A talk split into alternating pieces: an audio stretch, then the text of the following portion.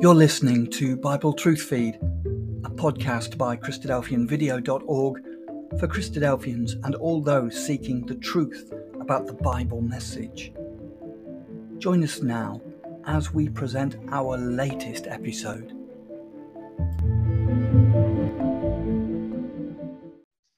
The positioning of the question mark in the title of this talk is of key importance. If it was after the word coming, then it might raise the question as to whether Christ is actually coming. But it's not. The question mark is after whether you are ready. Because it's a definite statement. The Lord Jesus Christ is coming back to this earth. And therefore, the question is, are we prepared? It reminds me of the children's game of hide and seek, where one child is a seeker and they count up to a certain number before going off to find the children who've hidden. And they usually start with this cry, coming, ready or not. And that's the point about our talk. The Lord Jesus Christ is coming, whether we are ready or not. The focus of our attention is the Bible, God's Word. Now, let's be clear at the outset when we refer to the return of the Lord Jesus Christ, we're referring, of course, to his second coming. The Lord Jesus Christ, the Son of God, has already walked this earth. He was born just over 2,000 years ago in Palestine.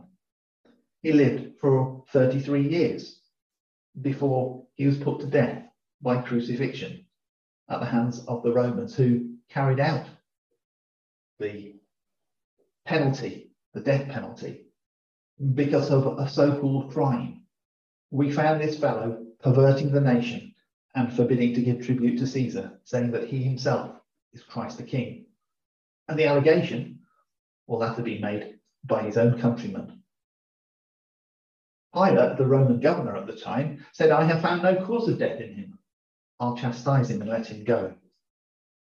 But rather than doing this, Pilate allows himself to be swayed by the chanting of the people who demand the crucifixion of the Lord Jesus. But three days after he was put to death, by the power of God, Jesus was raised back to life. And he was subsequently seen by many of his immediate friends and then many others as well. Let's just listen to some of the words of one man who saw the risen Lord Jesus. And he was buried and he rose again the third day, according to the scriptures. And he was seen of Cephas, then of the twelve. After that, he was seen of about 500 brethren at once, of whom the greater part remain unto the present, but some are fallen asleep. After that, he was seen of James, and then of the apostles. And last of all, he was seen of me, as one born out of due time. After his resurrection, the Bible tells us that he ascended to heaven and now sits at the right hand of God, awaiting the day that he will return to the earth. It's said that there are over 300 references alone in the New Testament to the return of the Lord Jesus.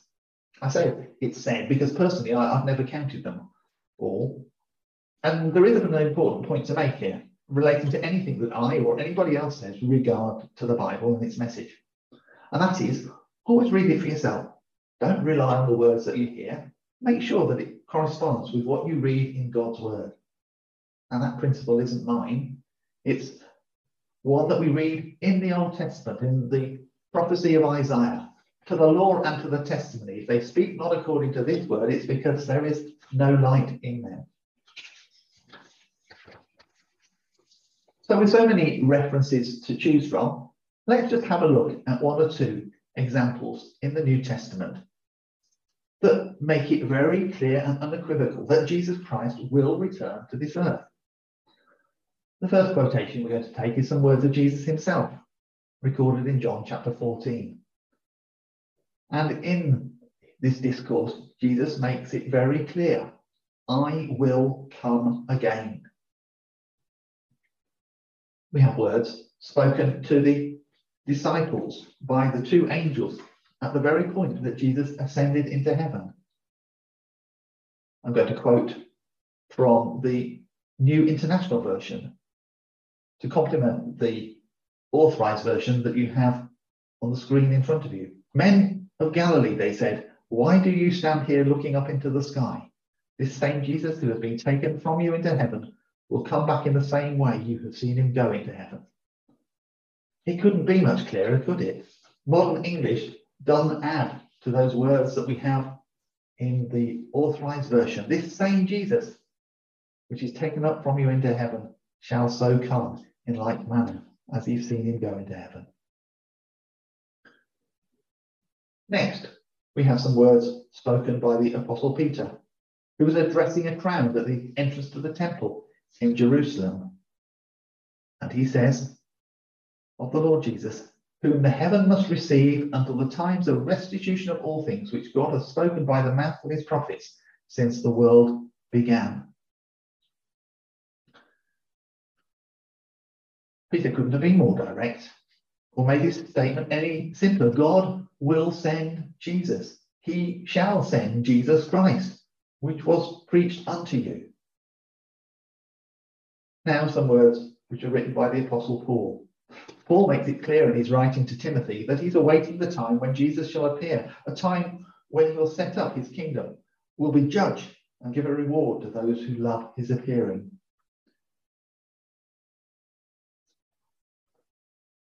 Finally, in this short selection of quotations, let's see some of the final recorded words of the Lord Jesus Christ to himself, who said in words recorded in the book of Revelation, Surely I come quickly.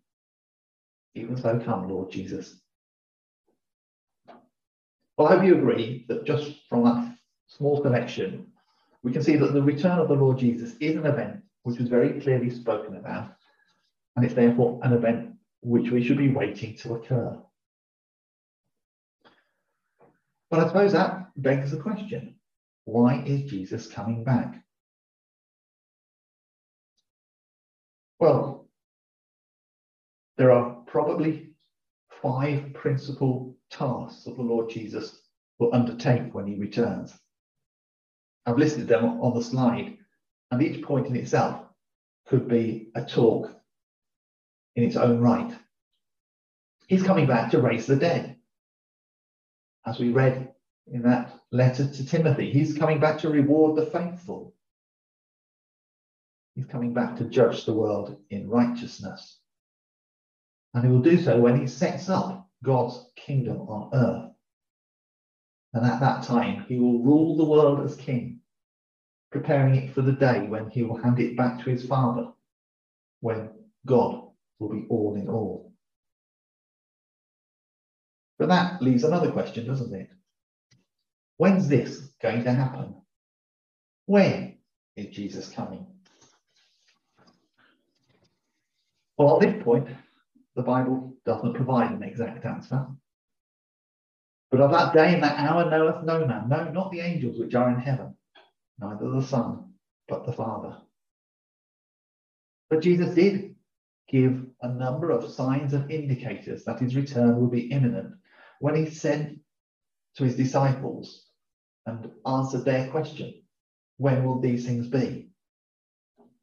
You can read of his answer in the Gospel record of Luke, chapter 21. Now, whilst signs and indicators are all very well, they're a bit like a road sign or the sat nav that provides information about the distance to an identified destination. Such information regarding the return of the Lord Jesus is only relevant if we're alive at the time of Jesus' return. You see, the fact is that none of us know when our life is going to end, when our opportunity to be ready ceases. Jesus spake a parable which emphasized this point. It was called the parable of the rich man and his barns. And the point is that in that parable, God said, that rich man, Thou fool, this night thy soul shall be required of thee. Then who shall those things be which thou hast provided? At the very moment we die, we can no longer prepare because our next conscious moment will be the return of Jesus. Let's think about another parable that Jesus spoke with this regard. It's the parable of the ten virgins recorded for us in Matthew chapter 25. Ten virgins who have been called to a wedding. Five were wise and five were foolish. Five were prepared, five were unprepared. And so when the Lord Jesus, in the parable, who's represented by the bridegroom, returns, it was only those who were prepared who were invited into the wedding. The Apostle Paul, when he wrote to the believers in Thessalonica, makes this point. But I will not have you ignorant, brethren, concerning them which are asleep, that you sorrow not even as others which have no hope. For if we believe that Jesus died and rose again, even so them also which sleep in Jesus will God bring with him. For this we say unto you by the word of the Lord, that we which are alive and remain unto the coming of the Lord shall not prevent them which are asleep. Paul was dealing with the suggestion that had been made that only those alive at Jesus' return would have hope of a place in the kingdom that was about to be set up. But Paul makes it clear that those who sleep in Jesus in other words, those who have died but have believed in him and carried out his commandments would be raised from the dead at his return and rewarded accordingly. So, in terms of our talk this evening, those who are ready for Christ's return are both those who are both dead and alive. So that leads to the final question Are you, am I ready? What have we got to be done to be ready? Well, the Apostle Peter responded to a similar question What shall we do? Repent and be baptized, every one of you, in the name of Jesus Christ for the remission of sins. And his reply echoed the direct commission that Jesus had given to his disciples, which includes the instruction that baptism is not a one off event, it's to be followed by a lifetime of seeking to follow the commandments of Jesus Christ in all aspects of a believer's life. So we finish our talk with our opening slide. Christ is coming. Are you ready? Only you can determine the answer. Thank you for listening.